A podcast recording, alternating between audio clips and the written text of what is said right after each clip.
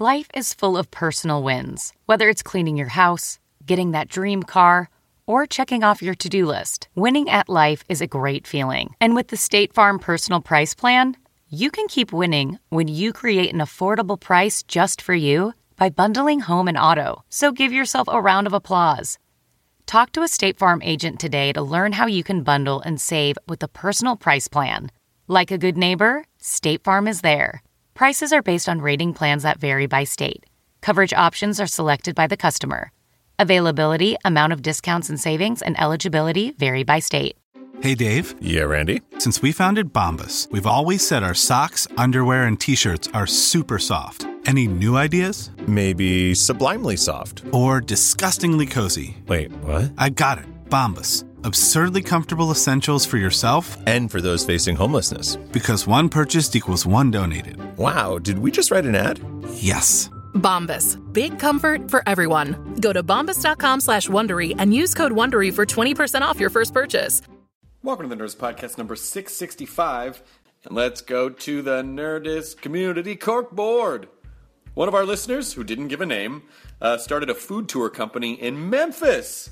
I'm assuming Tennessee and not Egypt, called Vegan to Veal, which offers food tours, custom itineraries, and corporate consulting to individuals, families, and organizations who want to eat the best local food in Memphis. And I can attest, as a Memphian, there's a lot of good local food. Find out more info at vegan2veal.com. That's T-O, vegan2veal.com. And listener Ashley started a website where she sells her awesome crochet work, gloves, hats, coasters, dolls, and more. Check it out at Raveled Stitch raveled.com, R A V E L E D stitch.com.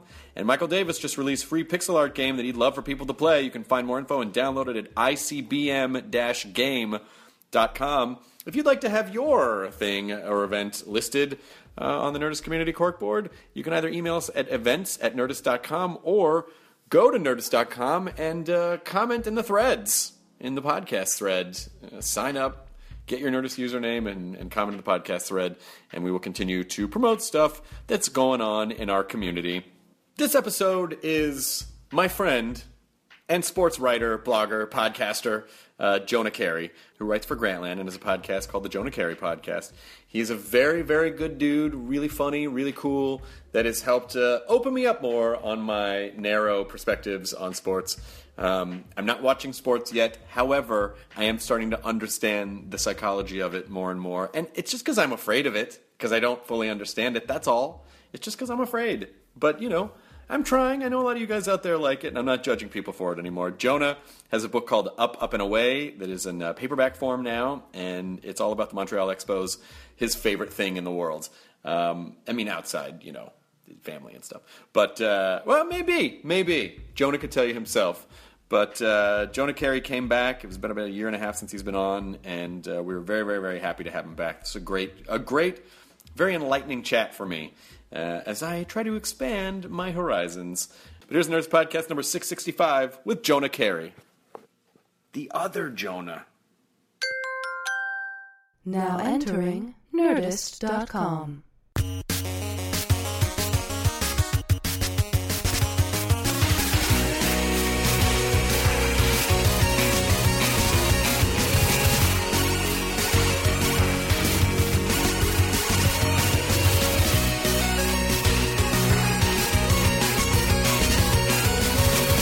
What? What are we talking about? Um, Talking about his stupid fantasy league. It's ridiculous. It is. It's the most. yeah, And you're a hardcore sports guy, and you think it's ridiculous. It's. Uh, we did it two weeks ago. It was pitched to me by my buddy Dave Damashek, who works for NFL.com. It's called the League of Leagues. What is the League of Leagues? So, okay, normal people play fantasy football or fantasy this. It's football, basketball, and baseball in one draft.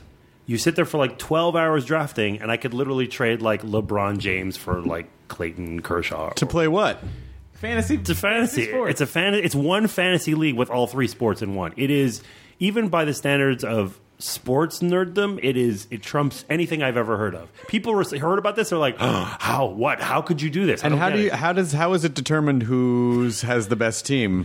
So um, Well, it's cumulative fantasy point, like anything else, like just a normal fantasy, like the most touchdowns, the most Again, home we're runs. talking to Chris Hardwick. I know, and I- I understand Chris, that. Here's what happens in fantasy Yeah. sports. I'm not. I'm not kidding, and I apologize. I'm not kidding when I say I don't know how. Matt, fantasy Matt will sports give you the work. I'll primer. bring it into Yeah. the to the level Yeah. that Chris needs it at. Yeah. Please. When you're rolling your fantasy team, Mm-hmm. Okay. yeah, we're rolling a character. Yeah. it's important to take a look at the uh, entire points. team. What you're doing is you're taking Intelligence, Think of charisma, it. dexterity, Yeah, so intelligence. constitution. That might be a pitcher, right? So you got to each of these traits. You have to pull a fantasy player. okay. So what you're doing is whatever that player then does in real life. So say you take, uh, say you take uh, Pablo Sandoval uh, from the Red Sox, and, and you want him as your third baseman. So you take him as your third baseman. Whatever he does in the game that day, if he gets you know two hits, walks once, strikeout. You know, the, that's going to be cumulative. You're going to get those points. So you get a you know a point for the hits, you get a point for Got the it. hits, a home run, so on and so forth.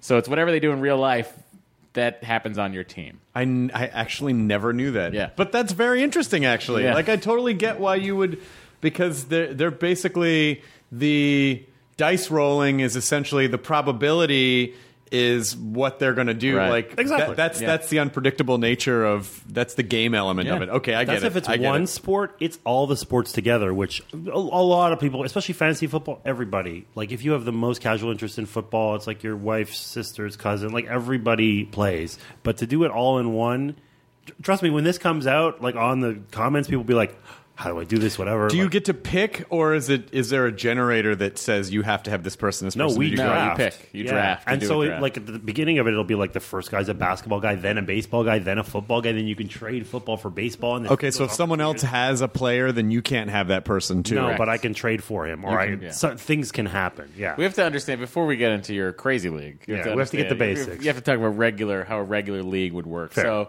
you know if you're playing, if you're in a league with like twelve people, you're you're you have the entire field of MLB rosters. So if you're just doing baseball, there's like you know seven hundred players you can draft because you got the minor leaguers in there too, and so on and so forth. So then everybody does the draft. You can do a snake draft. You can do, you know, it's just there's different types of drafts you can, draft do. snakes? You can draft snakes, sure. but what you're dealing with in the whole situation is you don't know if someone is going to get injured for most of the year, if somebody's going to have a terrible year, if someone's going to come back year. You know, you're just taking that chance on all these players, and then you do your. So I guess your if you're team goes as super well nerdy as they- about it, you would you would do like a deep psychological profile of each person. oh yeah, You have to know if Because they're you would going wanna to know, go off like, the rails. if Oh, got just went divorced. through a divorce, Yeah. or they. Uh, oh, they okay. Gotcha. Famously, this guy named Frank Thomas is one of the best baseball players, best hitters of all time, probably. And he had one bad year pretty much of his whole career. Like up until the end, obviously, when he got old. But during his prime, he had one bad year. And it turned out that it was because he got a divorce. Like, it's a real thing. Someone who's. I saw the slugger's wife. There you go. Somebody who's statsy like me doesn't really notice that stuff, but I mean, it, it does. It absolutely matters for sure. Wow. yeah, yeah. So he's in one that is encompassing Like the Matt, three who's hardcore, major- is like I've never heard. I of that. can't even Katie wants fathom to it. join. Yeah, yeah. You know, I do understand the attraction of that because there, I understand the fantasy element. I obviously really appreciate. Yep. But also watching it kind of play out in real life, Yeah. sort of like um like a roulette table, Yeah. basically. Yeah, a guy gets breaks his knee or whatever. You're watching. You're like, my. I guess you feel empathy for the guy, but mostly you're like, oh, that guy effed me. Like I'm, I feel You- terrible. Uh, Be honest, you don't really feel empathy for that guy. You're just upset that your team. I'm is about to Canadian, get- so I feel like ten percent empathy. but you're like, oh, he'll just get free health care. that's that's a good point. Yeah, in, two, in 2004, Thanks, I, told, I, Obama. I was at a Red Sox game and I was out by the player parking lot, and I told Johnny Damon that he was on all three of my fantasy teams, and he said, "Really?" And I was like, "Yeah." He's like, "I'll see what I can do for you." In that game, he hit two home runs. wow. Oh, Like Wow. in Seinfeld when Paul O'Neill with the kid. That's amazing. That's a that is great. Yeah, That's, a great. name too for an old Johnny Damon. Here comes Johnny Oh. Damon, rounding the bases, coming to home. He's sliding into home, and he is safe. He's a handsome man. Yeah, he's a good-looking guy. He's uh, went to go uh, betray us all and join the Yankees, but whatever. Wow, fantastic! Are you in fantasy leagues, Katie? You're in fantasy football, just one league. Lately, yeah. Well, I mean, the past few seasons, yeah. How'd you do this past season? About eight, eight out of twelve. Ooh. Ooh. You got eight out of twelve. What? Eighth. place. eight out of tw- eight out of twelve. I got eight you got eight out of twelve. What? I'm not doing This a is- bit. I know you're not. I know people are This like, is I get it, you hilarious don't know to me. sports. I genuinely don't know. I'm asking. Have you ever been on Scarborough Country? Yes, but we talked about bowling. Oh, okay. I just came from there, by the way. The conversation is totally different in this room than in that room. I would imagine. It. so you came in eighth. Yeah, I mean, I've gotten first place in the past years, but this year was hard because we have 12 teams and we did a two quarterback league. So each team could have uh, two quarterbacks, and there's not that many good quarterbacks. And so I ended up with Colin Kaepernick and Andy Dalton, who are just awful. Yeah, not No good. offense to Colin, he is my quarterback, but No offense to calling a man off. not not good in fantasy. So yeah, Wow, that's amazing. Yeah, my dad's a fantasy beast. Like I've never beat him in a baseball league. Really? Yeah. He just always making moves at like five o'clock in the morning. I'll see my dad made a move. I'm like, That's what the fuck hardcore. are you doing? So it's um, lgofleagues.com. People can check out what the rosters look like and what the rules are and how you could set it up for yourself. And, and the guy who. Um, Did someone have to build a, who, a whole draft engine? so he's working. He dra- he built kind of a temporary thing, like a Google Docs that basically you can draft each guy and it'll tell you if someone's been drafted. Like it's pretty good, but this will eventually, probably by the fall, we'll have a full engine. It's a guy named Toby Mergler. We'll have a full engine. You'll be able to run everything. Right now, we're just running it off of E Yeah. ESPN. Eventually, you'll be able to do everything at once. LGofleagues.com. And if you are a fantasy player and you're just in like, uh, I'm kind of bored by my fantasy football league. I think I want to get Any- divorced now. Like this is the move. So I want to include so so and then also so if you uh, I heard you guys are also including um, uh, you're also including uh, basketball and tennis. So go to lgbt. no, basketball's in, but Oh, the okay. there is a. I did one for year keeping us back in my. on That was a track. quality yes and I like I went that. on. I went on Yahoo one year and, and started a fantasy golf team. oh wow, That's become a big Yeah. thing.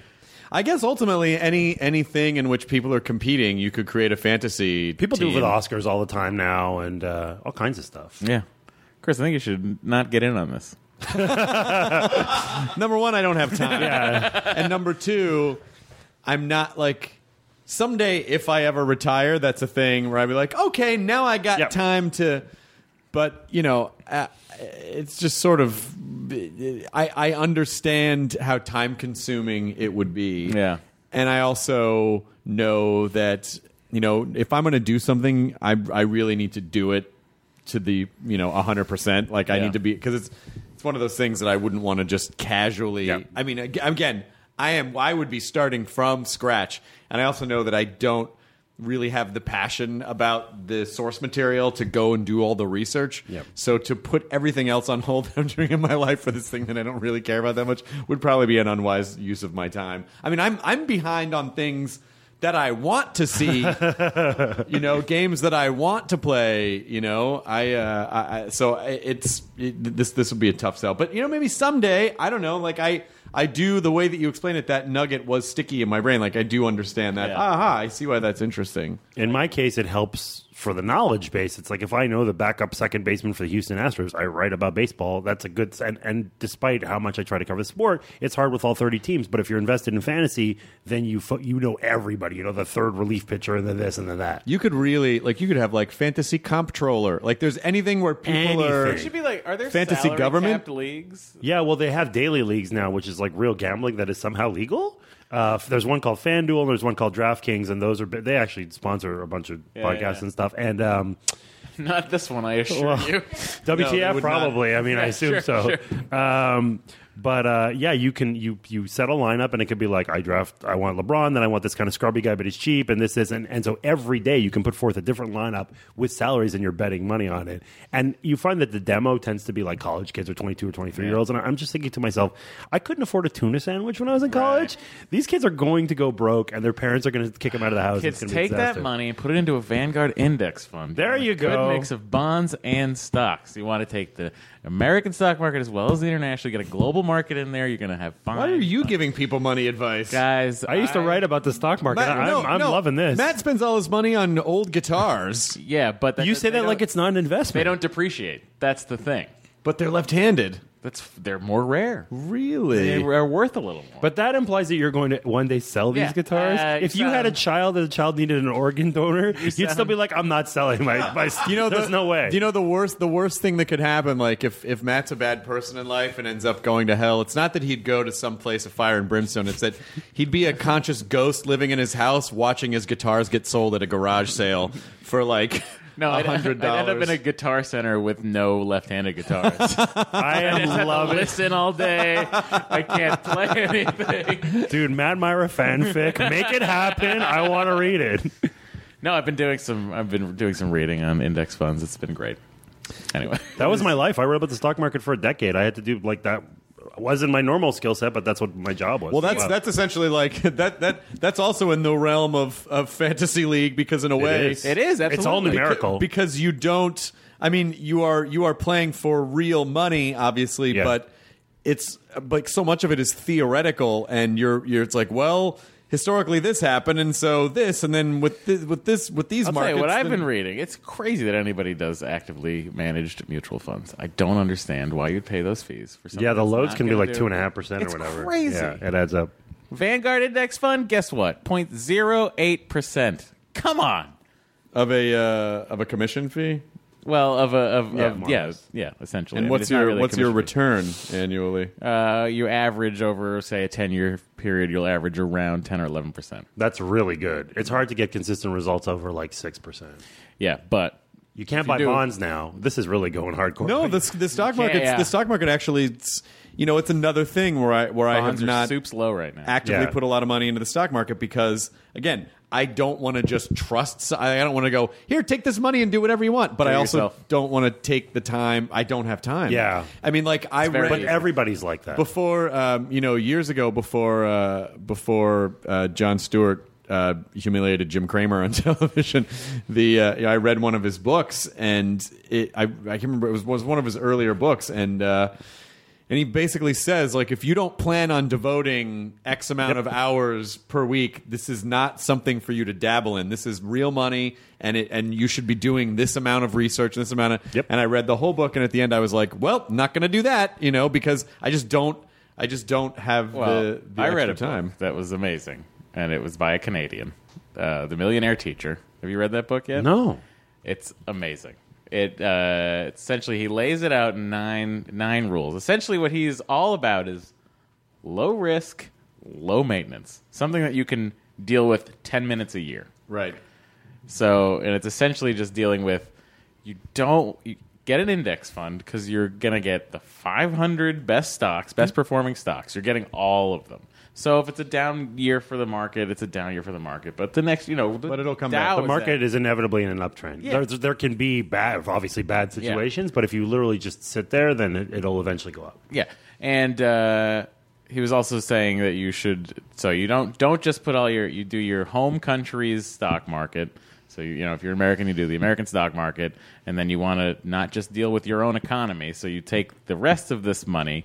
So you get you do about seventy percent. So you do thirty five percent in the American stock market, thirty five percent in a global index fund that takes. You know, you don't have to go for specific. You can you can choose BRIC specific nations. countries. Yeah, you can go with the you know you- China, India, you know England's Brazil, always got yeah. a great you know Brazil's growing, uh, and then you take the thirty percent and you put that into bonds. And the bonds, the reason behind the whole having an investment in bonds is that they are not going to take the hit that uh, the stock market's going to take. So Oh, But their if- growth potential is more or less nil. it's right very now. tiny. Yeah. it's- right now it's they're not doing anything. But you're not throwing your money away into the stock market where it might dip. Your bond is always going to be worth what your bond is worth, unless you're doing a company bond and then the company goes bankrupt. But again, you're not going to. Cum shot. I just want to remind people of the podcast they were listening to. so far, we spent 20 minutes talking about sports and stocks. Well, I And mean, now here comes traffic on the ones. but so yeah, you do a Vanguard uh, account, uh, and it's a very it's a Well, it's I, a because very I'm sure a easy lot way of to do it. people, you know, a, lo- a lot of people listening probably feel overwhelmed by the choices, like the places they have to invest their money. I mean, I, I've always, you know, uh, y- y- when I when You I, actually have some now, so there's a dilemma about what It to is do sort of- with it. Well, because then you It's kind of a wonder, dilemma. like, what do people do with a hundred million dollars? I mean, I'm not saying I'm definitely not at that place, but I mean, like you know, Chris you go- Hardwick is not worth. That's what, I just heard. What do people? What do people do with a hundred million dollars? I mean, obviously, I'm sure I know it gets spread in a series. This is really fascinating. But right before we had Bill Gates on, um, obviously, I was doing some research on him, and in 2009, he was worth 15 billion dollars. Since 2009, his net worth has gone up to 80 billion Oh dollars. my God. Because he has pieces of like he owns a chunk of the Four Seasons chain. Like he Yeah. just owns. people invest. Like PayPal's getting off the ground. Oh, that was a success. Oh, Diversifying, yeah. Twitter, like you just they they put their seed capital into things, and those things work out, and then it's great. Yeah, if you have money, you tend to make more money. But but I also uh, but when I was young, a guy gave me a book called uh, The Richest Man in Babylon, which is a book by a man named George S. Clayson. It's a very old book, told in parable about how to build. Like it's basically the the the the main, uh, f- and it's a very short book, but it just sort of teaches saving techniques because obviously people get money and then they, and then they go, I got to pay back everything I owe money on because we spend too much. Sure. Um, but this book basically says like take a minimum 10% and pay yourself first before you pay anyone else. Hmm. And if you're in a situation where you can't do that, then just whatever you can and put it in, you know, put it away, hide it from yourself, just put it away, automate that.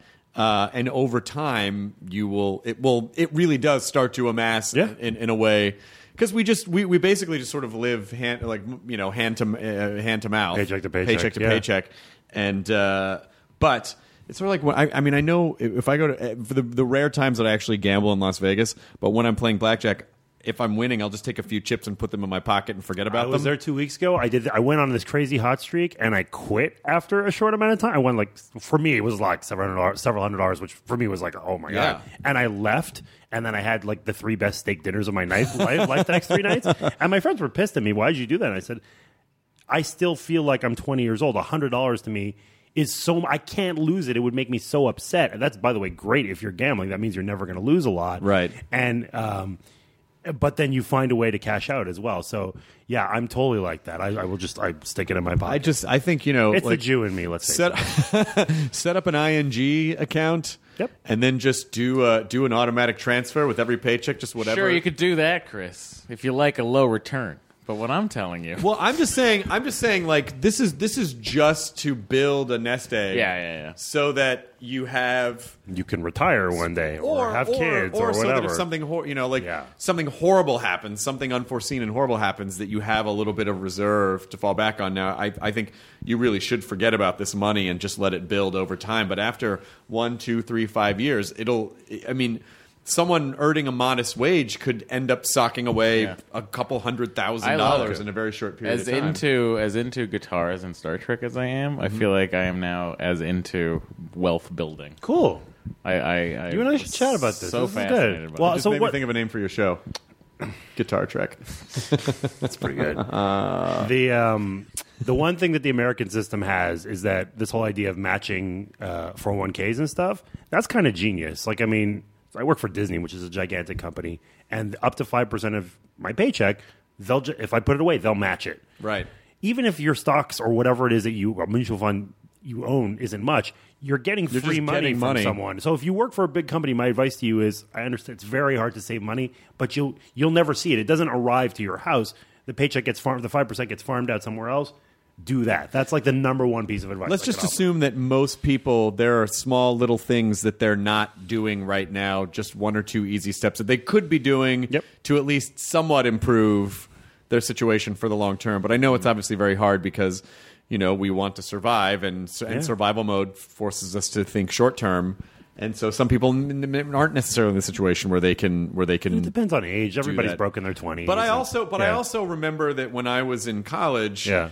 as broke as I was, I always found money for beer. I don't know how. It's Yeah. like you always find Yeah. money for the like even Matt, when you're at your brokest, you Yep. still find you're still like, oh well, I'm true. gonna get this guitar because I like there's still money hidden.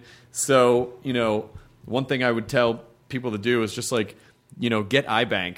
Or Quicken or something, track every dollar. It's Yeah. not that hard. Like when you get up in the morning, you know, have it automated so that it automatically downloads and you can just quickly categorize your money, like you're spending, so that A, you know how much you're spending, and B, at the end of the year, all of your transactions are categorized and you don't have to go through Your taxes You are don't done. have to go through that for yeah. hours. It takes literally three minutes a day if you were to like the first thing you do when you wake up, just automatically categorize your transactions. We're trying. We, the our goal, Dory and I, our goal this year is to have paid for the wedding, have uh, not- Jewish wedding? Have to. I was going to It'll say be a half Jewish Okay, because if that's happening, ain't no chance you're paying for the wedding. no, we're grown adults. Uh, so uh, pay for the wedding and uh, have zero credit card debt and have uh, we want to have at least twenty five thousand towards a down payment on a house. Hmm. So that's our goal for the end of the year, and we are on track to make Nice. that happen. That's good. You can Yeah. do that. Yeah. It's easy, but but you but I think for most people it's difficult. Like you can't start manipulating money until you know what's coming in and where it's Right. going, because you really do. You know, so, so few people actually pull cash out of their pocket anymore that you don't even. I mean, it is like Plastic gambling is with so chips. intangible, yeah. it's like it's like. I mean, it's how Vegas tricks you into spending so much money because they're like, oh, these are chips. They don't. They're just. This. I mean, it tricks you. It's you know. I still have money, cash money from the last time I was in Vegas. Oh, you do? Yeah. I, ugh, I crushed it over there. nice. What'd you play? Roulette. Roulette's a weird. I never played roulette at all. Then I have a couple buddies who like to play it, and there's a casino. Maybe, I live in Denver, maybe 40 minutes outside the city. So you just kind of hop in your car and you go over there, and um, they say, "Okay, we're playing roulette."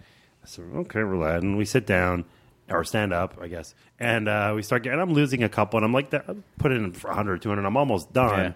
And uh, for some reason, somebody else joined, so I had to switch colors of chips. They said, "Oh, can you give us these chips? and We're gonna give you other chips." And they gave me peach colored chips. I hit my number four times in a row after that. Whoa! I put, you know, I scattered over three or four numbers, but still. And so my buddies to this day, those two buddies call me Peaches. They're like, "Peaches, how's it going, man?" That's how nicknames are born. Because that pays like 36 to 1 or something Yeah, it crazy. It does. Yeah. so even yeah. if I'm splashing chips around, I might pay nine to one because it's you know one of four. my squares mom always still. says, you know, my mom, uh, she's like, when you go to roulette, when you go to Vegas, play these six numbers, and they're basically like one number from each of the six pie pieces on Mm-hmm. the wheel, so that the probability is that, you know, there's a higher probability that one of those six numbers will come up. Well, here's the thing you got to realize in roulette each spin is an indiv- individual random. event, it's its own thing. So you can't sort of spread it like that. But No, when black Well, I comes mean, you up four can't. times, red's going to come up the fifth time. I know it. That's why I'm going to put all my money There on is red. literally So- something called the gambler's fallacy. That is exactly what that is. back to my uh, more of my readings. Uh, reading Casino Royale. I believe I've told you this, but I don't think I've said it on the podcast. Uh, James Bond. Ian Fleming lays out James Bond's roulette gambling strategy in like the second chapter, where he just discusses how he's up like five million francs, and here's what he does. So what James Bond does, and again, this is European roulette, so there's one zero, not two zeros. Uh, but what James Bond does is he puts half, he takes half of his money, and he splits it up between the first twelve numbers and the last twelve numbers.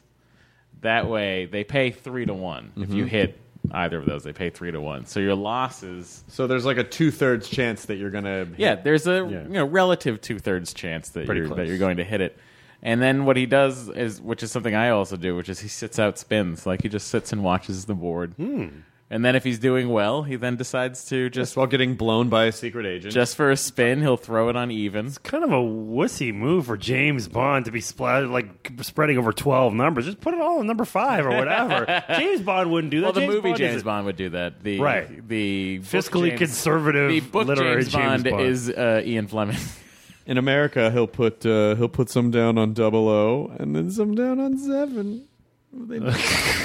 Maybe he would do that. He might do That'd be that. a fun thing to do. Yep. So I came today with then wink. uh, a couple of things I actually wanted to just chat with you about. Like I, I saw your show in Denver, by the way, which was great. Fun Comfort was awesome. People should go Oh, see it. thank it was you, thank great. you. Uh, I brought my wife. We she was enchanted by you, and we had a lovely conversation.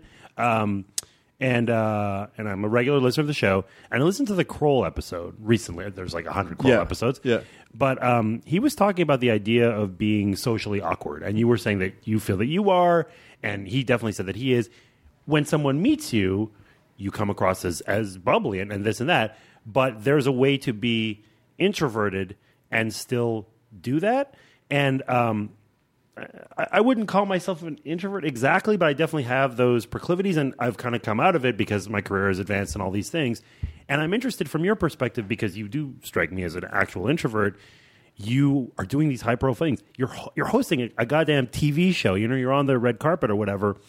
How do you do you just kind of turn on the switch? It's like it's Chris Hardwick time, like magic time, like like Jack Lemon, or how does that work? Because I'm so- like I Well, still there's stare at myself in the mirror. I still and I'm struggle like, with it a little it's bit. Chris Hardwick time. There's no, a scene in Boogie Nights that is exactly what he does. He stares at his big dick. Yeah. And he And I goes, go- come on.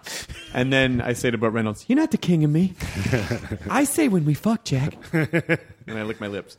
Um, I mean, uh, I, I think, I think not all social situations are created equally. Yep. So you know, if it's if it's my show, I'm a little bit more comfortable because it's my. I mean, I, I'm sure there are control issues. You know, if I'm at um, a stranger's party and I don't know anyone, then I and then it's just like, "Merp," and then I just get real gun shy. You know, Eh.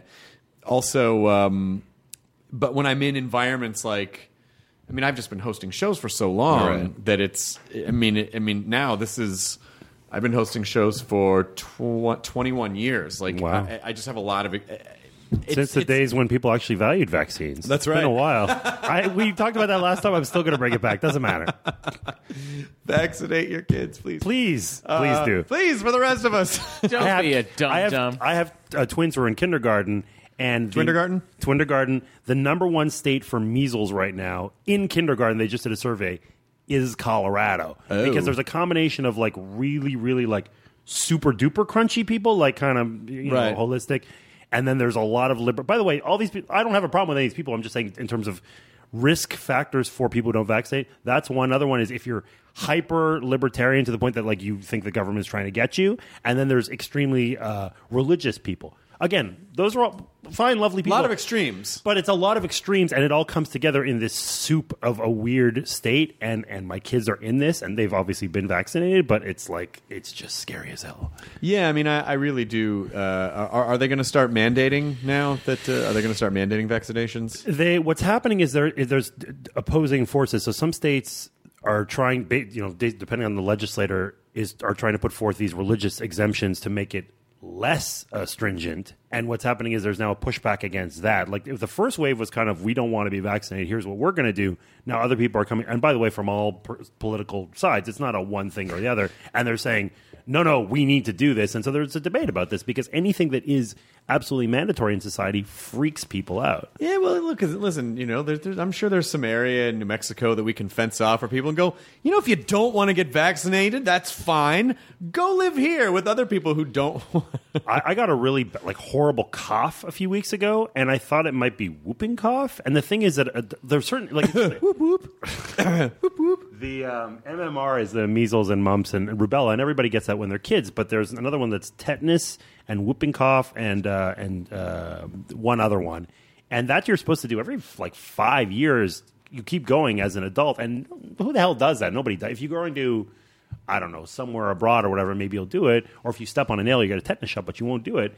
And it makes you more cognizant of your own health if you have kids. You're like, I, I need, am I up to date? Do I need to do this thing? I did not have whooping cough in the end, uh, but It worked I- out well that you didn't have whooping cough. It did work out pretty well because I usually, you know, I you use get my, your booster? I got my booster. uh, My listen, my horrible Seth Rogen voice. It's very important that it be left intact, so I have to do what I have to do. I got miner's lung. I got spastic rectum. Rickets. Rickets. Scurvy? Scurvy. All Shingles. of But yeah, so, so you're saying socially awkwardness? It has to do with the context of it, and and you can get over. I mean, the the, the party thing is an interesting one because I had that for a while, and then what started happening is, is my career went along because I'm a sports guy and a stocks guy, quite frankly. 99% of dudes at a given party, oh, what do you do? I write for Grandland. oh, well, let's talk about my fantasy basketball team or let's talk about this. Or if it's not that, they'd be like, what do you do? I write about the stock market. Tell- What should I do with my uh, 401k? Da, da, da, da. And so there's automatic entries. Whereas if you go to a party, mind you, if you go to Silver Lake, it's going to be a different demographic to go somewhere else. But they might not all be into whatever World of Warcraft or whatever it is that you like specifically. Sports is this galvanizer that just bros like sports, so it's easy. So even if I feel a little uncomfortable at this party, I become somebody that people want to talk to, and then I have an easy e- entry, and then it's easy. it. Yeah, we went. Um, Liddy and I went to dinner the other night with. Uh, uh, with a, a man who was a famous football player. No. And uh, Is he a 49er? no, Uh, Oh, Katie was excited. No, he told me. Okay. OJ? what? Was it OJ? No, it was OJ. Okay. yeah. And we went to a steak dinner, and he was like, "If I had done it," and then he showed me on the steak, like I would have done it. But uh, but it was funny because with this this guy, and he was very nice. But I, I was like, I gotta be on. I mean, I know you're, I know that you play football, but I don't know anything about sports, and I kind of half expected it to be like, oh, but he was real. It was actually relieved. He was Doesn't like, want to talk about it. oh wow that's great because usually it's all you know like people are all sportsy and and i don't and i am i am constantly in situations where i don't know how to respond because people just automatically assume things uh, because i'm a guy that Yeah. i must know these things and i d- and i don't ever know how to respond and there's always i always there's always sort of a disappointer i'm like oh yeah i don't really I don't know anything about that stuff. There's always like a oh, and then the conversation just like halts. Hmm. There's never any other like. So what else do you like? It's just like oh, you didn't know this thing. Door close. So I don't know. I mean, it'd be nice if there was a transitional thing. Well, now I can pretend that I understand something about fantasy sports. I think so. But it's just Did funny. you how- roll your baseball team? It's funny how sports just became the one galvanizer that people rallied around. Like, I, I mean, I feel like honestly, if you went to a party and you talked about Star Wars, most people are into that too. Well, a party that I went would go to. Yes. no, but I think that's pretty. Like most people, Yeah, I just think like the Star general Wars. public now likes Star Wars. But I'm people sorry, don't Chris. casually jump into you know the origin story of Boba Fett. Like it's just not how it works. Whereas you could talk about the Lakers in a I understand. second. I understand that the lar- that the majority of people have seen Star Wars, but I promise you, the majority of people do not talk about Star Wars. That's what I'm saying. If you are at a party, uh, yeah, if you're at a party and you talk about you know anything beyond, hey, new Star Wars coming out. Oh yeah, yeah, yeah. Then it's just people. I mean, I've been that guy Hmm. at a party where I think, oh, I have an open door. I can talk about you know, I can talk about uh, uh, well, like.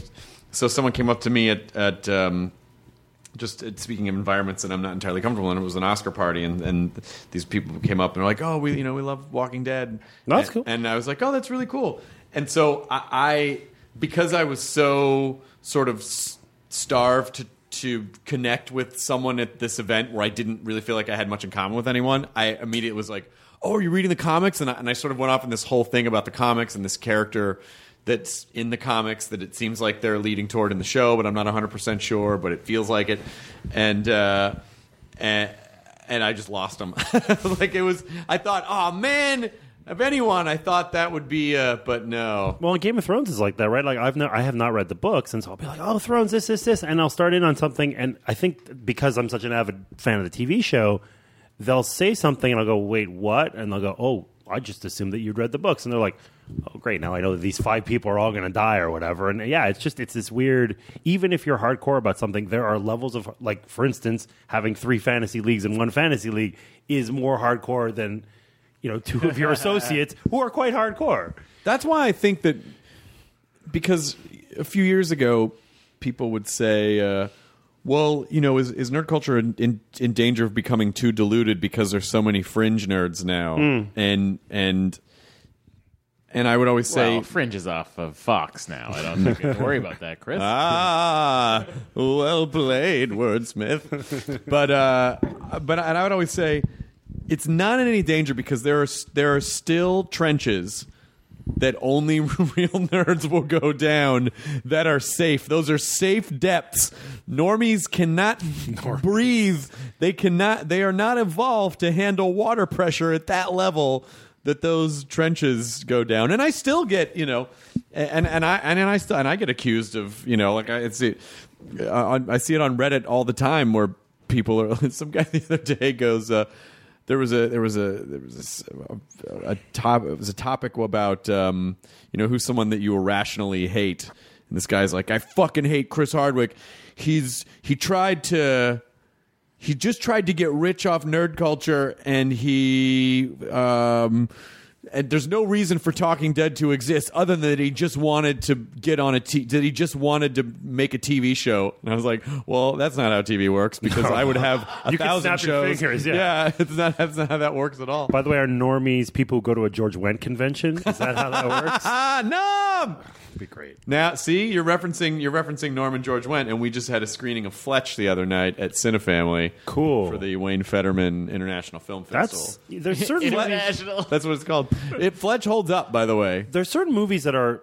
I feel like everybody's you know like The Godfather. There's certain older movies that people have seen, but then there's like pockets of movies from the 80s, early 90s that are so good, and just people haven't seen it that I like the don't- new generation haven't seen. I it that don't much. always recommend you go back and see your favorite movies from your childhood, or if you do, Yeah. don't make the mistake. You should have a pre-screen process. Like if you haven't seen something for a long time, don't make the mistake of saying to your friends or significant other, "You know what movie we gotta watch."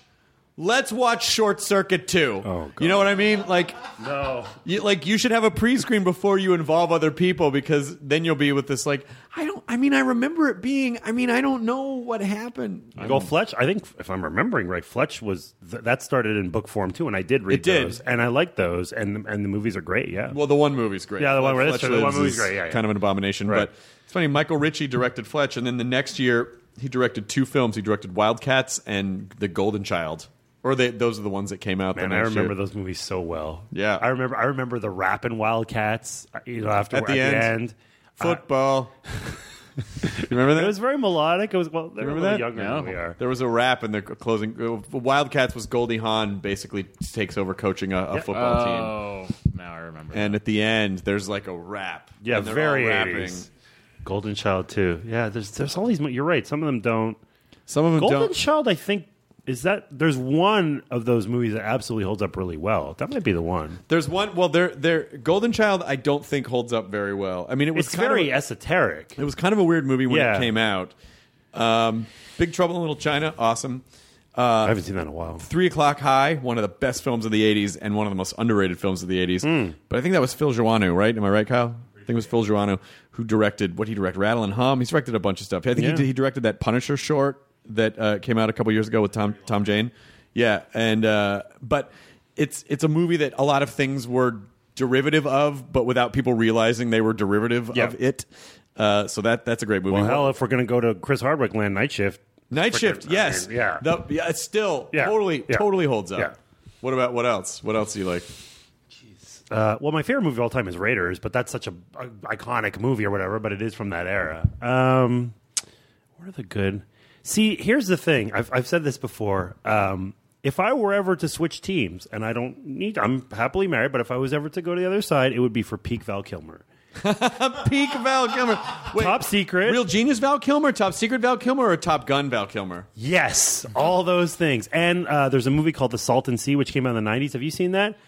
You, they, they're nodding. You haven't? Okay, nobody's seen this movie. I've- it's amazing. It's about the meth trade around the Salton Sea is a part of California, very uh, desolate and whatever. And Vincent D'Onofrio plays this whacked out guy, and it is what it's. I'm very. I like film noir and stuff.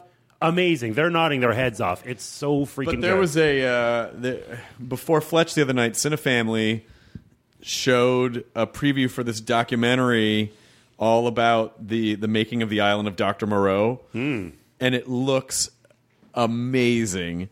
Just about how many? It's like all these people going like Brando was fucking crazy. Like he's the one that spotted the the small version of himself that they have in the movie. Oh, really? Like- like walking down Sunset or No, whatever? he he was on like a, he was on a talent show or something, and Yeah. and so Brando was almost like dress him up like me, and, like all this sort of weird mini me stuff. And uh, but one of the producers said something, and people are like dishing about the movie. One of the producers was like. Uh, Val Kilmer is such a prick. If I were making a movie called The Life of Val Kilmer, I wouldn't work with him. It was like That's amazing. so. I think I think Val is a little strange. Back, Well, he but- is. He he was and is. There's a great article. Actually, this guy's now my colleague Chuck Klosterman, and he wrote a piece about Val Kilmer from a few years ago for like Esquire or something. Just Google Chuck Klosterman Val Kilmer, and it's so interesting because you get a window. He did become really weird, and it talks about it, but it also humanizes him. I mean, I- the thing is. this is a whole other debate, but I, I, I just consume the art. Like I grew up in an era where I, I just liked Guns N' Roses. Right.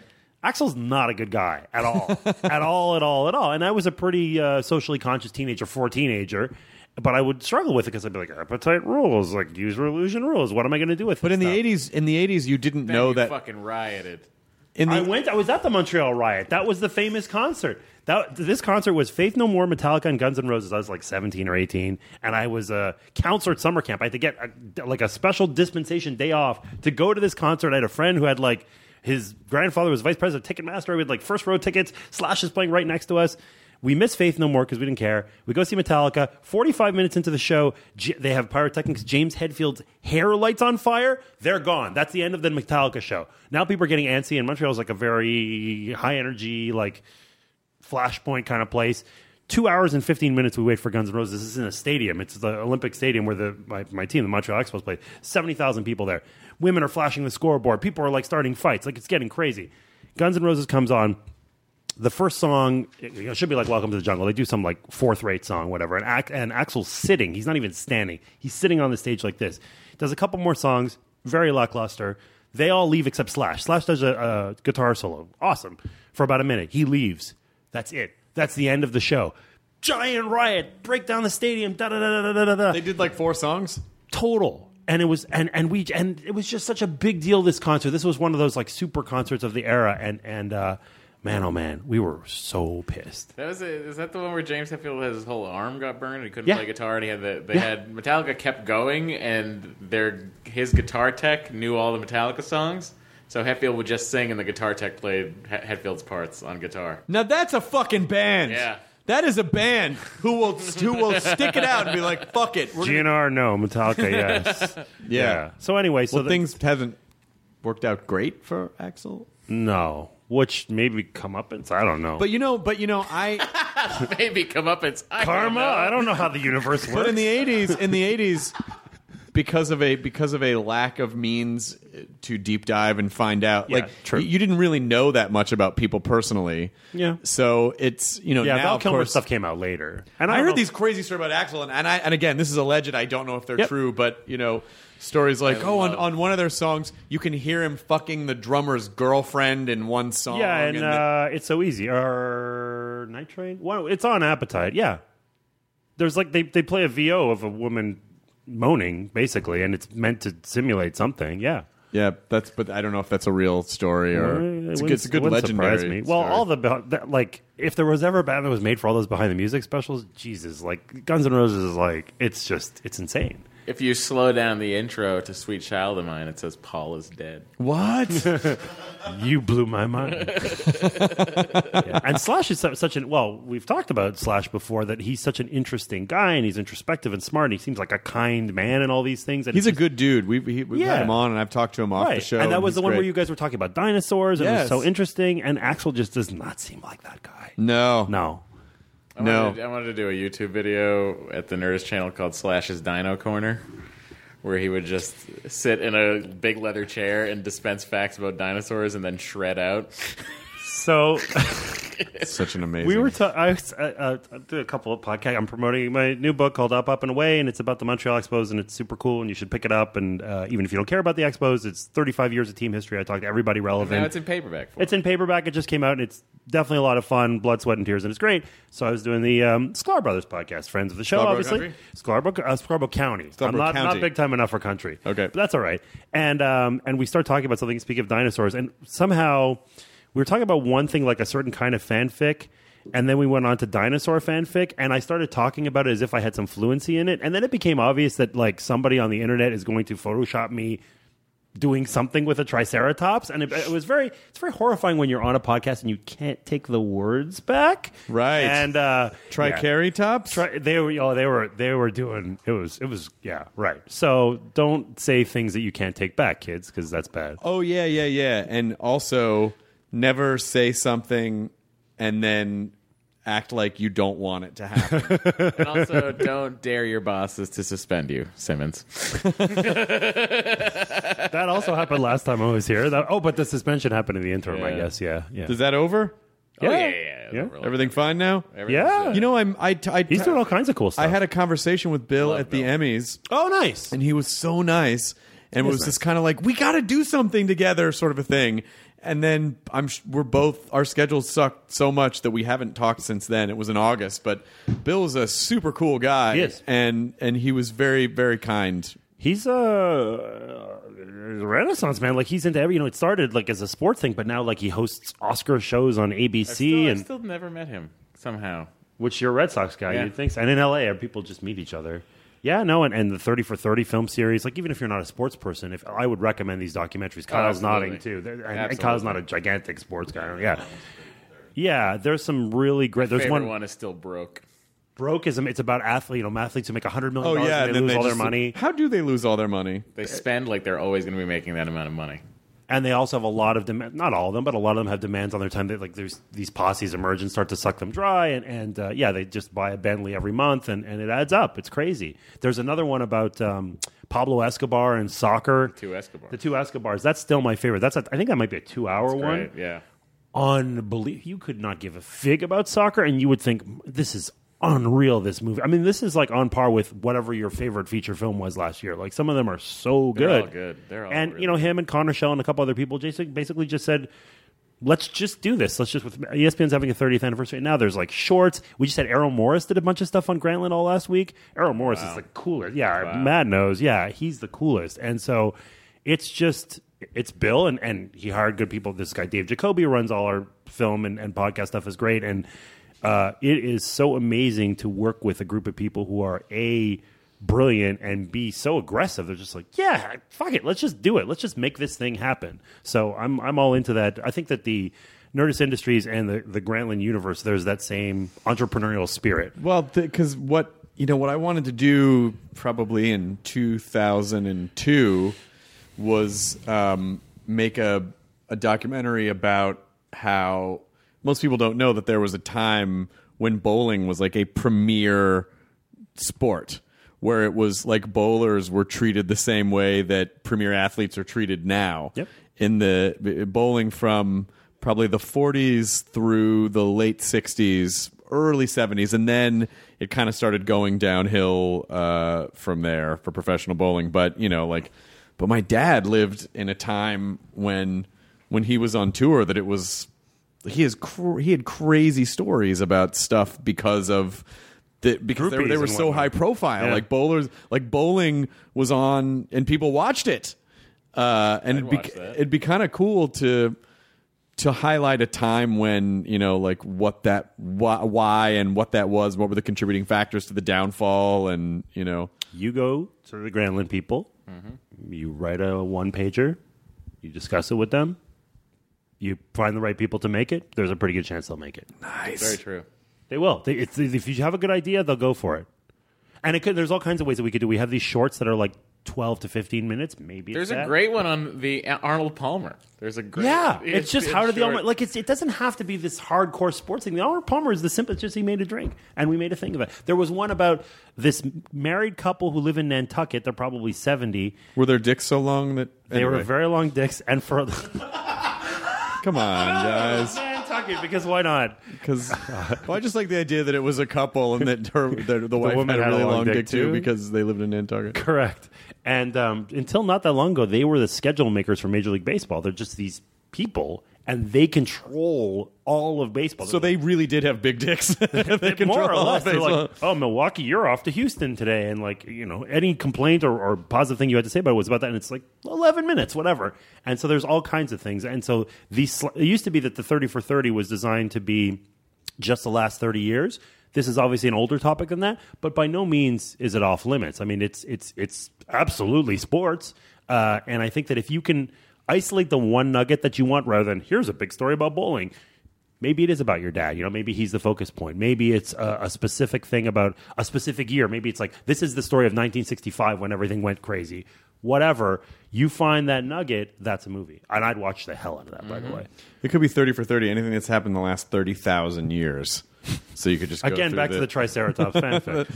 That's not 30,000 years. Well, Let's okay. get on the Sorry, fence here with sorry, science. no. Well, that's- I mean, according to Ken Ham, I mean, Thousand, the next thing you're going to hundred say is thousand. you're not vaccinating. Come on. What I'm saying is The that dinosaurs the Earth were was snuffed invented out. 5,700 years ago, according to my Jewish uh, upbringing in the Old Testament. It was In the invented. Torah, it says. Thomas Edison invented the Earth.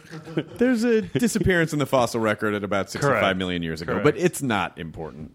Um, but uh, this would be an interesting thing to explore. Yeah, you should. You have to find the time for it, obviously. But God damn it! but even if it was your maybe the new Apple Watch can carve out extra time in the week. I'm going to get it. The gold one? No. Are you going to get the sport version? Or you're going to get Yeah, the aluminum sport version. I don't need the what? aluminum. How Or the, uh, I'm steel one. confused by that kind of wearable. Is it literally just a phone on your arm?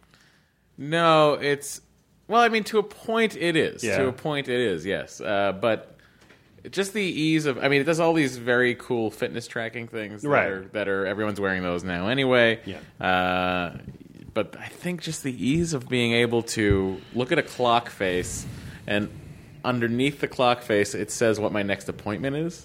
Yeah, you don't have to. Yeah, you You're don't not have to bring up always Google looking at your Calendar or whatever. phone, And just getting a text message and just going like that and looking at the text message is just What percentage of people do you think wear watches? I haven't worn a watch in at least ten years. You know, I don't I don't know, but I argue it will probably get higher. I think a lot of people I think the transition I think Apple waited the right amount of time because they waited for these all these Fitbits and Yep. and uh, you know the Nike Plus thing and so on and so forth. They waited for all these things to be worn. I see them all the time on Mm-hmm. people without watches that just want to track their steps.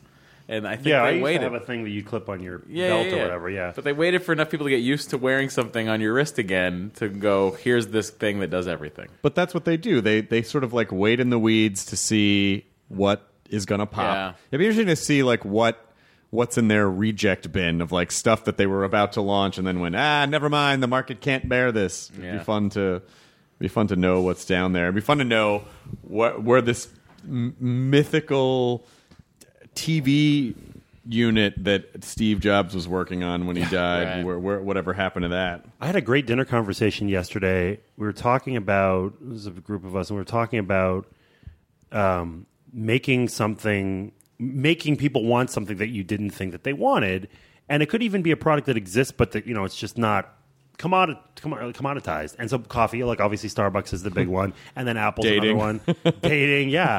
But then like like the Beats by Dre company. Everybody had crappy Apple earphones or iBuds that or earbuds that were Yeah. free, and then oh, why don't I just sell a three hundred dollar pair of, i- of of headphones? And now everybody has one, and they just got three billion dollars or whatever. You know, how it's- the hell did that happen? It's, des- I mean, it, a a lot of it is uh, design and branding and story, and, Yeah. Symbol, yeah. you know, like it's a, it's a status symbol, and then uh, w- when the right adopters have it, then you know, everyone else wants it too. I mean, like they were they were great looking Yep. headphones. And they had a very simple design and a simple logo, and you know, Dre, oh, Beats, Dre, like great name, like every, everything about it was just the the nice, you know, a nice nexus of like they're just sort of the survival of the fittest, like they were the one, all So the inter- so elements. The other interesting thing about the new Apple MacBook, no headphone jack. what You have to Bluetooth with oh, how? I don't know with about your that. sweet Bluetooth Beats headphones. Uh, synergy. Oh, that's a bad I mean, but there's idea. so many Bluetooth headphones right now. This makes me wonder though. I What, guarantee Oh, you, there guys, they're are. not. They're not down with that. No, I'm not Pound down cake. with that either. I know you're not down with it, but guys, guess what? It's gonna happen. Well, but but the problem is you can't always carry a set of of cans around. Like you need like I just roll up headphones and put them in my pocket. Yeah, that's why earbuds are. And they're they're pretty crappy, but yeah, you can just take them with you. Well, my question is, what's the like? Now it just gets me. What's the next many thing? Like, is it? Oh well, obviously mustard. Now I could buy it for fourteen dollars or whatever. Like, what's going to be the next? What's the next commodity? because all these things are so simple, like so simple. I- I just obviously Well, technology well- to make an iPhone is tough, but still, Uh, the idea you know, is easy. A- A- Apple could make a car at some point. yeah, There's well, drivers. rumors of that. yeah, that, There was a thing on Reddit where there was a driverless Mercedes touring Yeah, around, going San, Francisco. if I can come into serious money and I'm not a car person at all, I just I want a Tesla more than life itself. Oh, you do? It's, they're so and everybody in LA drives one, but in every other city in America, it's not a normal thing. Like Yeah, nobody drives a there's Tesla. so in many Denver. around here. I went to I had a I went to the CIA building to have lunch with someone Yeah. one day. I'm sure there was seven of them. Every single car is a Tesla. Yeah. So I guess if everybody has one, it's not a big deal. And I don't want one because it's a status symbol. I just think it's green, it's high technology. Like we had cars our whole lives, and technology was never deployed. Maybe you'd have the rear camera for parking, but every, everything leaped, leapt ahead of it. Phones. Electronics, everything, and suddenly now cars are just now saying, "Oh wait, we should totally have tech too." There's a fun rule that's held pretty steadfast for the last th- two or three decades, and that's if you want to know what's going to be on every car in five years, check out the newest S-Class Mercedes That's interesting. because they always they're always like shoving whatever the fuck they can in a car and doing it well, and then it always takes a few years for that to Tesla- proceed. But even they've been trumped by Tesla. Tesla's, I mean, it's a, it's just But so interesting. but Tesla, uh, they're still shockingly expensive, yes, they are. and they're They're not s- that bad. They're like, isn't it like, isn't 70 the 70. base for a rate? Oh, for okay, a well, I don't for a have 70 for grand for for cars, for a though. base model though for a base model. Yeah. and it's one of those things where it's like, well, it takes a lot longer to charge with the base model. So if you want a faster charger, then that's an upgrade. And it, but but then you have to get the unit that can supercharge the car, which Yep. is an upgrade. Yeah. And so there's the when you upgrade it to a place, I think, which is to where you'd want it to be, it's you know one hundred and fourteen thousand dollars or something. Yeah, I also can't get to Vegas on a charge. That's the problem. They're close. I think the more advanced charge is like 240 or so. That's not, you're you're almost there. Yeah. And then the new one is, uh, or that's going to be coming out as an SUV, um, whatever with SUVs. But uh, it looks beautiful. It has gull wing doors and it doesn't have the SUV problem because it's obviously an electric motor or whatever. And I have two kids. I can stick them in the back and, The BMW i8 is kind of an interesting looking car. The i8's gorgeous. yeah. It's pretty. It might uh, Is be a it, car al- that is it also yeah. electric? Yeah. It might be a car that we think is ugly in ten years, but right now it's super. I was I was kind of nosing around, like, oh, I wonder what that, I wonder what's up with that. But it is, it i- it is a weird driving around town car. I saw one on, on Melrose the other day. Yeah. Oh, no, that's yeah. beautiful. Yeah. But the, but Objectively. but but the but the uh, the DeLorean doors, which are I different. dig it. I like those doors. Actually, they're not DeLorean. Those actually open up like Those are like Matchbox Lambos. cars. That's what Tesla Like has with the Lamborghinis. SUV. Yeah, Yeah. yeah. the same. because I mean it's just a much better way to go because you don't have you don't need 12 inches of clearance on this. Who didn't have a Lamborghini Countach poster on their wall next to the next to the Samantha Fox poster? I mean, I, every kid I knew had those two Next posters. to a guy uh, in riding pants sitting on the hood of a Rolls Royce with holding a martini that says "Poverty sucks." that was the classic '80s poster. that I did not have. Kind of You didn't awesome have though. No. The Samantha Fox poster. Oh wait, Samantha Hey, Fox come was on. the she She's- was the best. Those are some good boobs. Sorry, I just went back to. I'm being trying to remember 12 what years the old. old song was.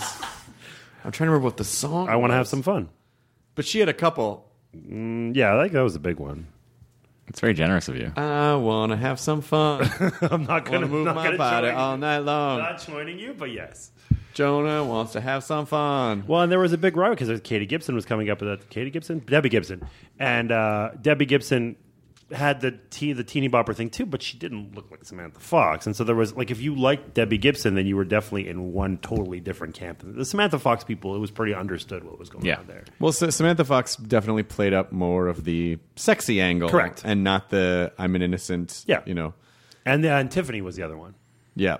Yeah, Tiffany was the, but she, she was kind of halfway in between. a little bit. Yeah, She ended up in Playboy. Tiffany. She ended up in Playboy, Did she? yeah, Yeah. yeah, and and I don't know, like '92 or something. I mean, it was like a sometime in the '90s. I feel like it was later than that. Just don't based on the remember. documentary, I think we're alone now, which everyone should watch on Netflix. It's- really, I'd watch that. oh, watch that, please watch. That. Is it about the superfan? Yeah, it's about the weird superfans. Like f- they follow four weird superfans of Tiffany around. It's a of delight. Tiffany, Yeah. but like in 2011 or yeah. whatever. Yeah, yeah, yeah. Oh my god. Yeah, yeah. So they must There's be- one in Colorado. There's one of everything in Colorado. Apparently, I Uh, it's do- an interesting place. I do like Colorado, and I do enjoy Denver, and I could totally see like someday I'll just get a ranch in the middle of nowhere in Colorado. Me too, buddy. Just check out my index fund. I'm getting there. The net, the net number of people moving to town is like three thousand a month. It's especially if you're like twenty eight and single and like you're just starting, you know, kind of getting your career going. Like everybody moves, there. and it's Oh my a god! little- If, a I, if little I'm bit is playing the Denver weed, and but Sim City, I'm very happy mayor right now. It's it's nuts, and and and the, the Thanks, weed Kyle. that is a good. I just got a thumbs up from Kyle. oh, my sanitation's good. All my plumbing's. Everyone's getting the water they need. Putting the right roads, making sure highways are in the right places. Um, the, For- le- forging deals with neighboring towns. the legalization thing, and that's what everybody asks. Like, if you come to town, they're like, oh, so you need know what some that of means, bar. Jonah. You know what that means? Alien attack soon Oh, no. on Denver.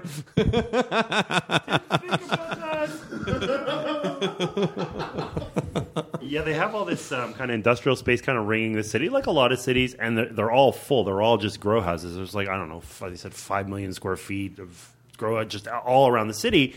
And there are people moving there who are entrepreneurs, and you'll meet them at a cocktail party or at a bar or whatever. Like, oh, nice to meet you. I'm, I'm Bob. What, what do you do?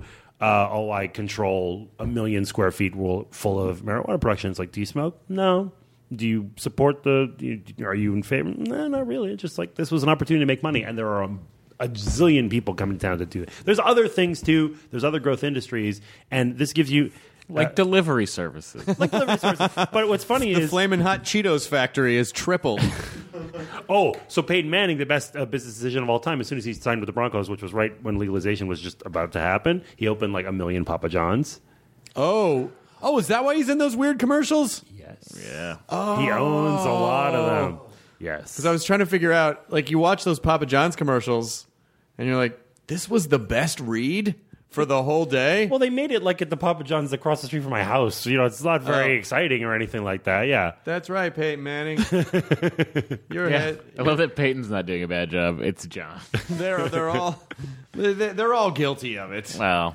I didn't know that he opened a bunch of. Oh my he god, did like right away he bought a bunch and uh, yeah it's it's a really there's other like i said there are other things going on but i find this all fascinating and your priorities change when you get older if you're 21 you're like hey, fucking hey we're gonna go bulls and bulls and bulls and bulls now it's like tax revenue for my kids kick ass all right public schools are gonna benefit i love it Yeah, which uh, which they have like the money's rolling in because it's taxed and Rolling. rolling because doobies where'd you get that joke? Pot topic. Come on, guys, what's happening?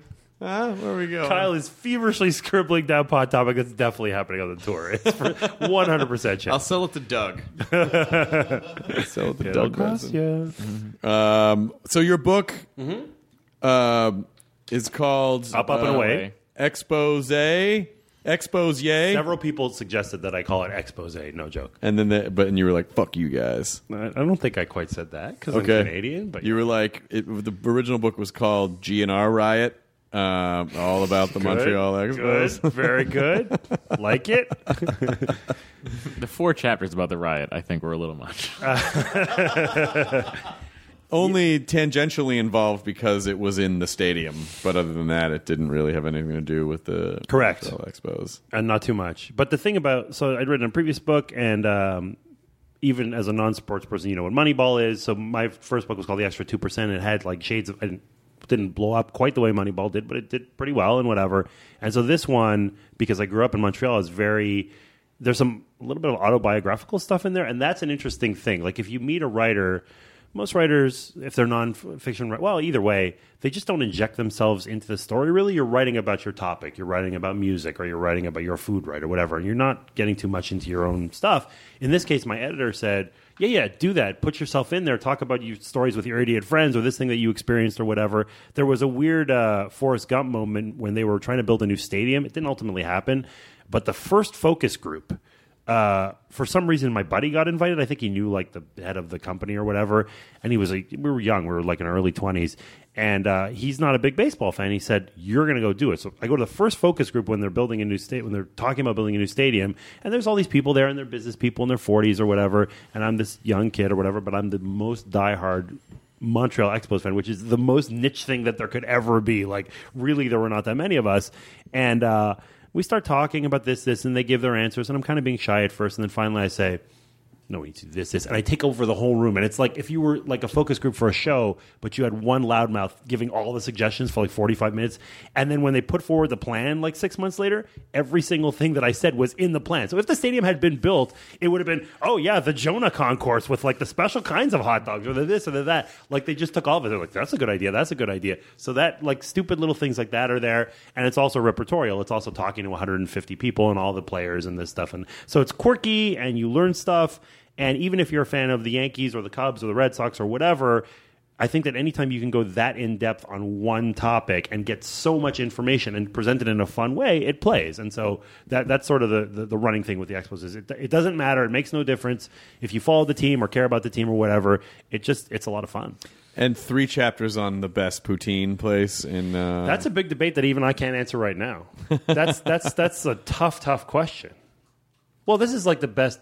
Like L.A. is a very underrated burger place. Mm-hmm. Yeah, very underrated. What is the best burger in L.A.? well, I tried Garden to. State. I tried to go to Golden father's State. office. I Golden State. just went Golden there on State. Friday night for the first Golden time. State's great. I Golden and State? We went, we went there and we went to the Dime. It was a Nice. great Okay. night. The Dime is so the best. we went to. Uh, I I went to father's office in Culver City. Very good. Not very good. Really? Fucking dickhead food hipsters. Oh, you can't substitute anything. Not and wasn't a substitute. I'm allergic to onions. Oh. And so I said, "Oh, I just I just want to not have onions." And, they- and just very flatly, "No modifications." And I go, "Yeah, I get it. I just I'm allergic to onions. I can't eat them. It'll make me sick. No modifications." yeah, Oh, no. I understand. I have a food allergy. Well, then you're going to have to get something else. Now, I get it. It's their right to make whatever they want. It's a privately owned business. They don't have to service my needs, but I kind of feel like just in the interest of being a food hipster. And of course, I'm sure from his point of view, the chef's point of view, well, the consistency has to be a certain and this and this and this, but I'm going to scrape them off anyway. If you know what I mean, like, why waste it? it it's not like I was saying, instead of the arugula, can you put barbecue sauce? Like, I wasn't being a douchebag. I was like, I'm not trying to be a jerk. I cannot eat onions. They will make me sick. And they're like, well, then you can't have a burger. And it was just like, fuck you guys. Like, I don't, you know, like, do you really that? But wait, hang on, Matt. That precious for a place that A, smelled like a bar mat, and B, only has three and a half stars on Yelp. Like, maybe don't be that fucking precious about it. They have good so beer we, selection. so we went to, uh, went to this place called LA Burger on Pico. Uh, there's LA Burger Bar, which is not where we went, but this place called LA Burger, which Okay. is a shack. Oh, those- Fucking amazing. All those old Shack shacks. So I'm You so put glad. Like pastrami on it and all these weird. So I, things. I highly don't recommend Father's Office because it's just a level of food hipsterism that's like, get fucking over Hello. yourselves. Yes, this is Father's office. We'd like to be a sponsor of the Nerds Podcast. Oh, oh wait. Oh no! We're I, putting I this would on- say no. I would say no modifications. Uh, you should try Golden State. It's on Fairfax. Golden State, right abs- across from Canner. Yeah. It was good. Yeah, it's it's, great. simple. It's just like you go up to the counter. There's like five. Well, you went on tables. Friday night and you didn't get the special of fish and chips. Come on. No, they I'll did go. have fish and chips, but I didn't do that. Yeah, that's the Friday That's night. right next special. to that's right next to No Name Bar, which is Yeah, where yeah, Argo yeah, used yeah, to be. yeah, yeah, yeah. yeah. And also the Dime, which might be my favorite bar Great. in LA. Dime's very good. I Dime's love very the Dime. good. The Dime is just a small. I know the An dime. it was- unassuming bar. The, the dime was um, the dime was one of the last places I got drunk. Wow. Was because I was doing a show at Largo, and the dime is a couple doors down. Yeah, yeah, yeah. And uh, and I I Yeah, the burger at well, we're ta- talking about you getting drunk and having burgers, but the burger at the tavern right there, Redwood Tavern, Never been there. very good burger, Hmm. pretzel bun. Now you're a food you're a food guy, man, Yeah, yeah, yeah. and and I, I'm- I don't mean that in a disparaging way. I mean like you are a Yeah. food expert. Yeah. Um, is it is it wrong? Do you think if you have a food allergy to be like, please, I just can't eat this thing? Yes, It I is think- wrong. I think I think if you can't, I think if you can't eat it, don't don't ask for it. Like I'm, uh, what I'm saying is if if the chef is that particular about everything, then you know what, you can't you can't have that. I'm sorry. But did you know coming in that they were that particular? No.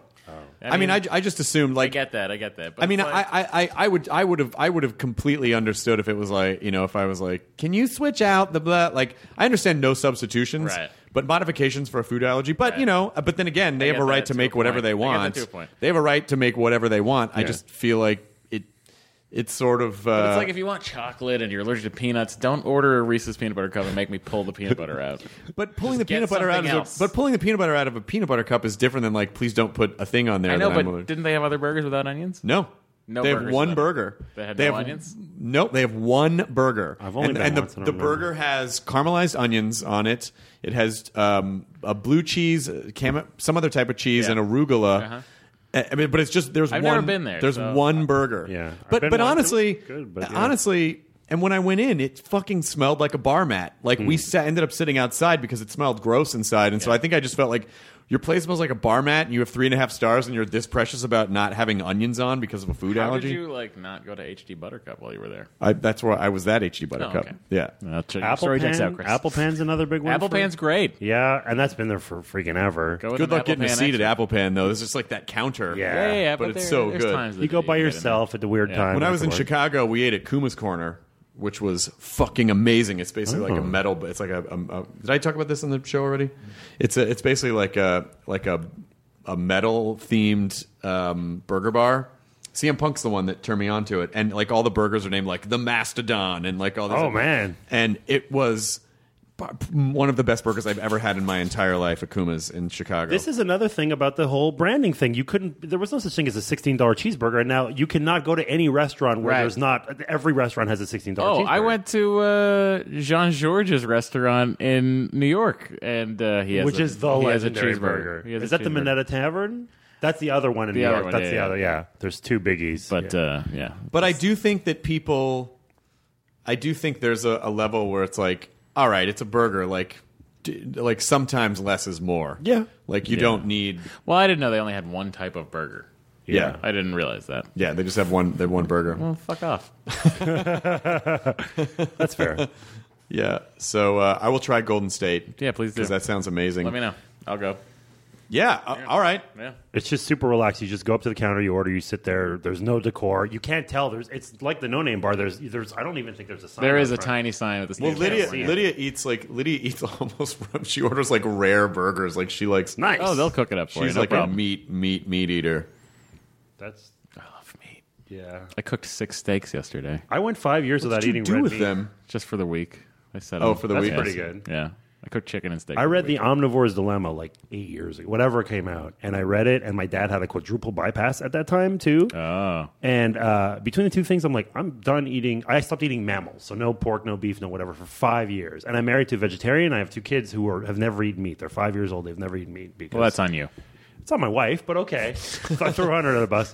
Hi. Uh, she's an avid listener. And um, yeah, and I stopped. And then, uh, like, I went on this trip. We went to uh, we went to Hungary, and my family's from Hungary. I grew up with like heavy Hungarian meat, and it's the best or whatever. And I didn't eat this at this time. I wasn't eating, so I didn't have anything. And then I I came back from the trip, and I'm like. What the hell am I doing? What who's benefiting from this thing? and there, there's this weird push pull. Like ethically, I would be happy to not consume animals, but your body has this. I mean, maybe it's like alcohol and other things. You just you want it, and therefore you keep eating it. I don't. I don't know. I, and I I'm gonna. This is gonna come up. My kids don't know that I'm a meat eater. They have no idea. Like I have. a- Daddy's dirty little secret. I have a separate part of the house where like there's a, a second fridge and I keep like just chicken or whatever in there, but like they don't know. And what's that's like a whole conversation. Maybe you guys can advise me on this. because I Also, don't have to talk I've to got them. news for you. Your kids are not going to stay vegetarian. They're going to be at school, and they're Which, going to. by the way, is a okay. Chicken tenders going by them, and they're like, "Oh, oh." if this happens, I think we're pretty okay with it. Um, but not yet. Like, there's Yeah, no yeah, real sure. reason when they're little. So th- there's a real debate about this. So I, I don't know what's gonna. This is like a. This is the big rubber hits the road thing I happening look in my forward. household right I look now. forward to the to Maybe your you follow-up could, maybe appearance. maybe for their bar mitzvahs you uh, serve them steak something. Yeah, like maybe it's like goulash. Go back to some of the Hungarian roots. I think Goulash is pretty good. Yeah, let's see. so. Uh, up, up and away. The story of uh, Jonah Carey's descent into meat lust with the Montreal. Expos. I saw Meat Less at Coachella last year. So Fantastic, good. right? So Yeah. good. Yeah. Uh, and uh, let's see, what else do we cover? Uh, don't go to father's office because I'm mad at them. Mm-hmm. Correct. And uh, for the four people I mean, who know where Just Culver City fucking is. make another type of burger. Don't be a They dick should. about it. I get no substitutions. Just have options. Yeah, no, I think it's sort of a. It's, there's just it's like there, there's an acceptable level of food hipsterism, and then there's a like, okay, y- you're being a little precious, but you know, but as someone who likes things the way that they like them and likes to present things the the way with, like as a comedian, I of course want to present my ideas exactly the way that I want them presented, so I assume that it's probably the same way with food with with food and I I grant someone the right for that but you know you don't need jokes to survive you got to eat to survive Yeah. so I don't know And then um, when does this come out? Who Do you know? knows? Okay, so 2016 in um, Sixteen. Jesus Is it? Uh, well, I was going to promote a thing that I'm doing at South by Southwest, but that doesn't matter anymore. We'll do it just in case. Okay, so uh, the, the coming weekend, it'll be Saturday, March 14th at the Gingerman Bar in Austin at 8 p.m. Bye day. Uh, that's right. Uh, me, Drew McGarry from Deadspin, and this guy Brian Curtis who I work with at Grantland are doing this thing, and it has unlimited booze and a party bus and people talking about sports at South by Southwest. So I don't know why anybody wouldn't go to this. It sounds pretty amazing to me, and frankly, I would go if I wasn't on it. Well, I can give you three reasons why I wouldn't go, but Oh, Well, yes, but, but that's true. just me. You're literally the Venn diagram is the worst. it's over there. I like that you and I are friendly because theoretically, there's no reason that we should be. But you know, but you know what's great is you know what's great is that I'm not so. I think we, I think people, and and I I blame this sort of um, Jew run media. like recommend yeah, maybe we just recommendation engines. Like we're very spoiled now into thinking that everything should be that we have to agree with everything 100% of the time and we have to and I am of the belief of like I can have friends who have completely different, you know, belief systems and I don't have to understand everything that they're into and we can still connect as human beings and it doesn't be like, well fuck that guy cuz he's into this or you know that person's into sports or that person like I, I don't it doesn't matter. I mean, those are just superficial qualities about someone's personality. Like how people deal with the world. That's who they are, you know. So I, I think I think we don't have to automatically like, well, fuck that guy because they like that. Like this tribalism, there's such crazy. But the tribalism is so singular now. It's you like, kind of make a living a little bit off of the tribalism in a way. I mean, why don't you shut your fucking mouth? why don't you get out of the tribe? You get out of here now. But I the- mean, it's personal growth. It's when you connect with people that aren't exactly the same as you. You are out of your comfort zone. You that's good. It It is is good. That's why people travel. It's it's the same thing. because you need to be exposed to things that you don't always understand to broaden your broaden your horizons because then you stop growing like you said it's, that's when you stop growing when I'm you gonna stop be- learning you stop growing You're going to become a huge fantasy uh, sports person. And I'm going to play D and D for the first time. That's what's going to happen. that's that's what's coming out of this. Yeah. i have a feeling d&d is simpler than fantasy sports though because Uh, it's more because yes, D, D, it d&d is. is. much more one-dimensional like Yeah. there's not you know the, you, they don't rely on a person to not get divorced you I know? agree. like you don't you don't have to worry you don't have to worry that um, you know that uh, that The rules are set. The parameters are set. yeah Well, I grew up with. It's funny. A You're lot of my gonna friends attacked growing by up. an owl Yeah, you're bear also that your had a bad marriage. your Oh, your bear. your mage elf is not going to have a nagging uh, wrist injury that prevents his swing from really popping. his casting arm. my, a lot of my friends growing up, maybe most, were not sports fans, and they, they played Magic Gathering and all that stuff, and and uh, lots of Risk and all these things, and I just was not into any of those things, and we're still good friends to this day. So I, I don't know how we made it work, quite frankly. But like you know, a bunch of us would go on a Friday night. Oh yeah, we're gonna go to the, we'd go to like harness racing, and then to the bar, and then to the baseball game. Like it was these very you know how weird it works things. is that if you're just Canada. nice to people and you listen to what they have to say Yeah. and you try to relate to them, then it's easy, then it works. Canada. Canada with the harness racing. Canada, Canada. All right. We're at the end, Jonah Carey. Thank you. It's good to see you. I hope you enjoy your trip to Los Angeles. I did very. I love this place. I lived here once. I would live here again. My wife, who's from Los Angeles, hates it. But She's- Den- Denver's kind of you know milk and honey over there. There's some stuff happening. Opportunity. It was good. Denver's good shit. They got Bojos. Get some honey on that crust. Anyway, Oh yes. Yeah, that, that, that's. I live right near there, by Yeah. the way. It's a good oh, that place. was so good. good pizza place. We were in a f- coma after we Yeah, ate that's- that fucking that's because we just good got a pizza. bunch of different stuff and split everything. Oh, the honey with the fucking pizza. My crust. recommendation next time is maybe you partake in a particular activity beforehand to even enhance your experience, and then you can really not no, you. I but, would you just know. I would just fall asleep in the honey. okay. I would be like, "What have I done? My career, my regrets. career's over. I can't breathe. I'm dying." I got to tweet and tell everybody about this. no, Chris. Enjoy, enjoy your green burrito. Now leaving Nerdist.com. Enjoy your burrito.